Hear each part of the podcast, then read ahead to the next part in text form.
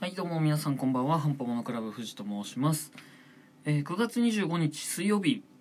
先週ちょっとお休みをさせていただいたんですけれども、今週はやっていきたいと思います。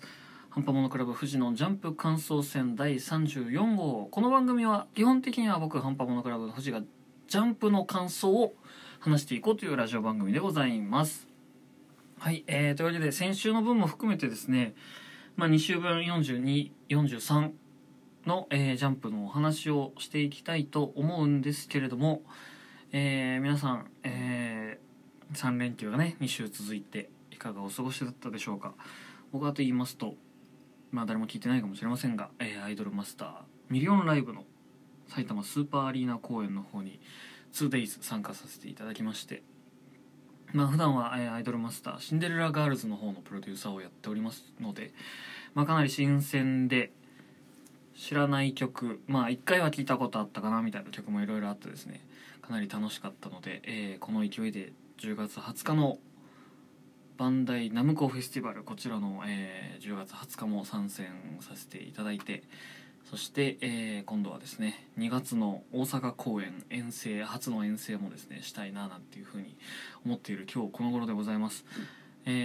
秋ということでね、だんだん過ごしやすくもなってきて、外に並ぶのも楽になってくるかなというタイミングなのでですね、皆さんもぜひこういったイベント参加してみたらいいんじゃないでしょうかという、近況トークでございました。はい、あんまりね興味のある人はいないかもしれないですけど、そんなわけで、今週と先週のジャンプについてお話をしていきたいと思います。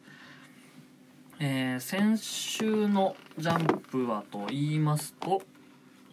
関東カラーが僕のヒーローアカデミアで、ジャンプラブコメ祭りなんて言ってね、たまにやってるテーマに沿って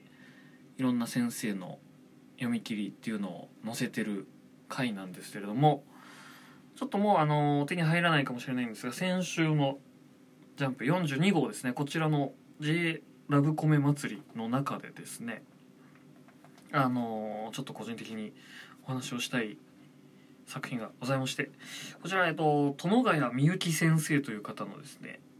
だから瞳は交わらないという、短編読み切りが載っておりまして、こちらのダンダラご飯という、新選組のご飯の漫画と、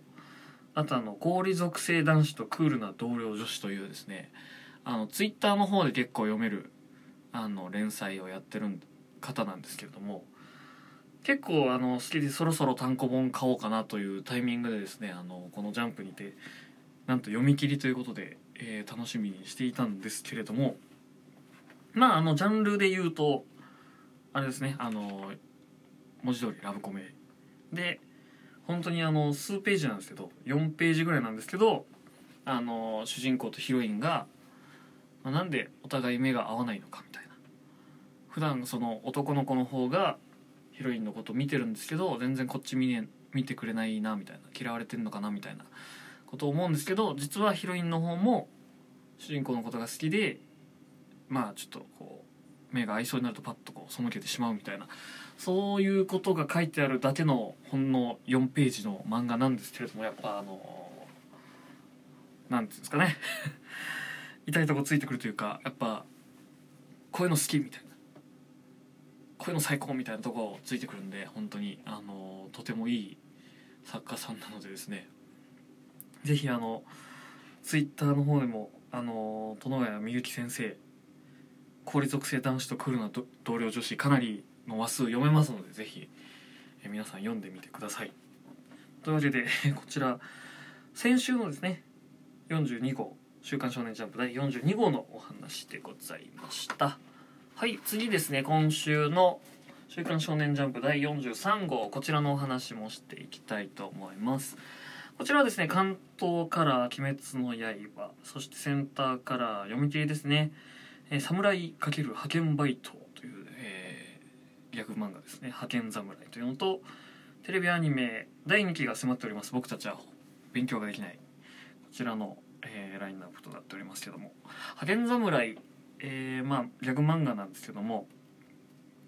めちゃめちゃになんていうんですか、パネマジじゃないですけど、センターカラーに乗ってたりとか、あと後ろの目次に乗ってる主人公が結構イケメンな感じなので、だいぶ騙しに来てるなっていう感じなんですけど、中身見るとやっぱりいつものジャンプの逆漫画で、ああこういうノリねっていう感じにはなってるんですけど、なかなかこういうかっこいい侍の顔が描けるんだから、今度は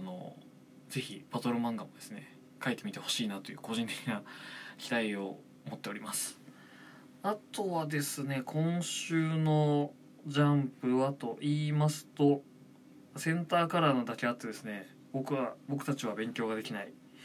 結構衝撃的な展開となっておりまして、もう物語的にはですね、もう終わりも目の前で、センターの試験当日というところまで来ておりまして、まあそのセンター当日に成り行きくんの身に一体何がみたいな、そういう展開でございます。アニメの方はね、ついに全ヒロインがオープニングの CD にも参加したりとかして、これからジャンプの方で盛り上げていくぞという気概を感じる作品となっておりますので、まあただなんていうんですか、気持ち悪い引き伸ばしとかそういうことはせず、スパッと綺麗に終わっていただける作品でもあるかなと思いますので、こちらまあアニメの方で追っていきつつ、漫画が終わったらしっかり全部揃えて、それで楽しんでいけたらなという、そういう作品でございます。はい、あとはですね、ジャンプ43号で言うと、ワンピースの方が一旦ですね、ワノ国を離れまして、レベリー世界会議の方のその後みたいな展開になってるんですけども、なんとも不穏な空気が漂っておりまして、まあ、アラバスタでの事件がどうのだったりとか、サボの身に何かみたいな、結構ぼかしつつっていうような展開になってるんですが、まあ死人が出たみたいなコメントをしている要人のキャラクターもいたりとかしてですね、かなり不穏な展開となっております。ワノ国を無事に突破して勝っても、その方がルフィの元に届くと一体どうなってしまうのかという、かなり布石を置きに来てるなという感じになっておりますので、ワンピースもですね、そろそろまあ畳に行くというか、何と言いますか、話をまとめに行く準備なのかなというところでございます。あとまあ衝撃的なところとしては、桜花七部会制度撤廃ということで、ついに今までですね、世界政府の名のもとに正義のような扱いを受けていた七部会たちがですね、追われ捕獲される側となっておりまして、まあついにやっとの思いで上り詰めたバギーなんかもね、また追われる側になってしまったりとかして、あとは尿ヶ島に海軍が迫っていたり、そこにまあコビーがいるのでね、コビーの動きがどうなるのかとか、あとはまあディエス・ドレイクが実は元海軍のスパイだったという話があったりとかですね、結構いろいろ世界政府関連の方の話が今週一気にドッと動きますので、まあワノ国の決着がどうなるのかというところも楽しみなんですが、世界政府の動向も目が離せない展開となっております。そんな、今週の週刊少年ジャンプ第43号でございました。結構ね、まあ秋のシーズンジャンプフェスタの情報なんかもね出始めておりまして、12月になるかと思うんですけれども、そちらの情報もこれから楽しみな週刊少年ジャンプ、アクタージュなんかもね結構な爆弾を落としてきたり、あとはまあチェーンソーマンもなんていうんですか、ようやくこのリズムに体が慣れてきたなっていうところで、だんだん楽しくなってきておりますので、今後の週刊少年ジャンプぜひ楽しみに、皆さんの感想なんかもですね聞きたいと思っておりますので、ぜひまあ質問箱とかであの漫画どうですかみたいなものを持ってる方いらっしゃいましたら、ぜひ、質問投げていただければお答えしますのでお待ちしております。はい、そんな感じの週刊少年ジャンプ42号43号のお話でございました。はい、というわけで今度ですね、9月、まあちょっといつも通り宣伝なんですけども、9月27の金曜日ですね、いつも通り本放送の更新もございますので、そちらもぜひ楽しみにしていただければと思います。はい、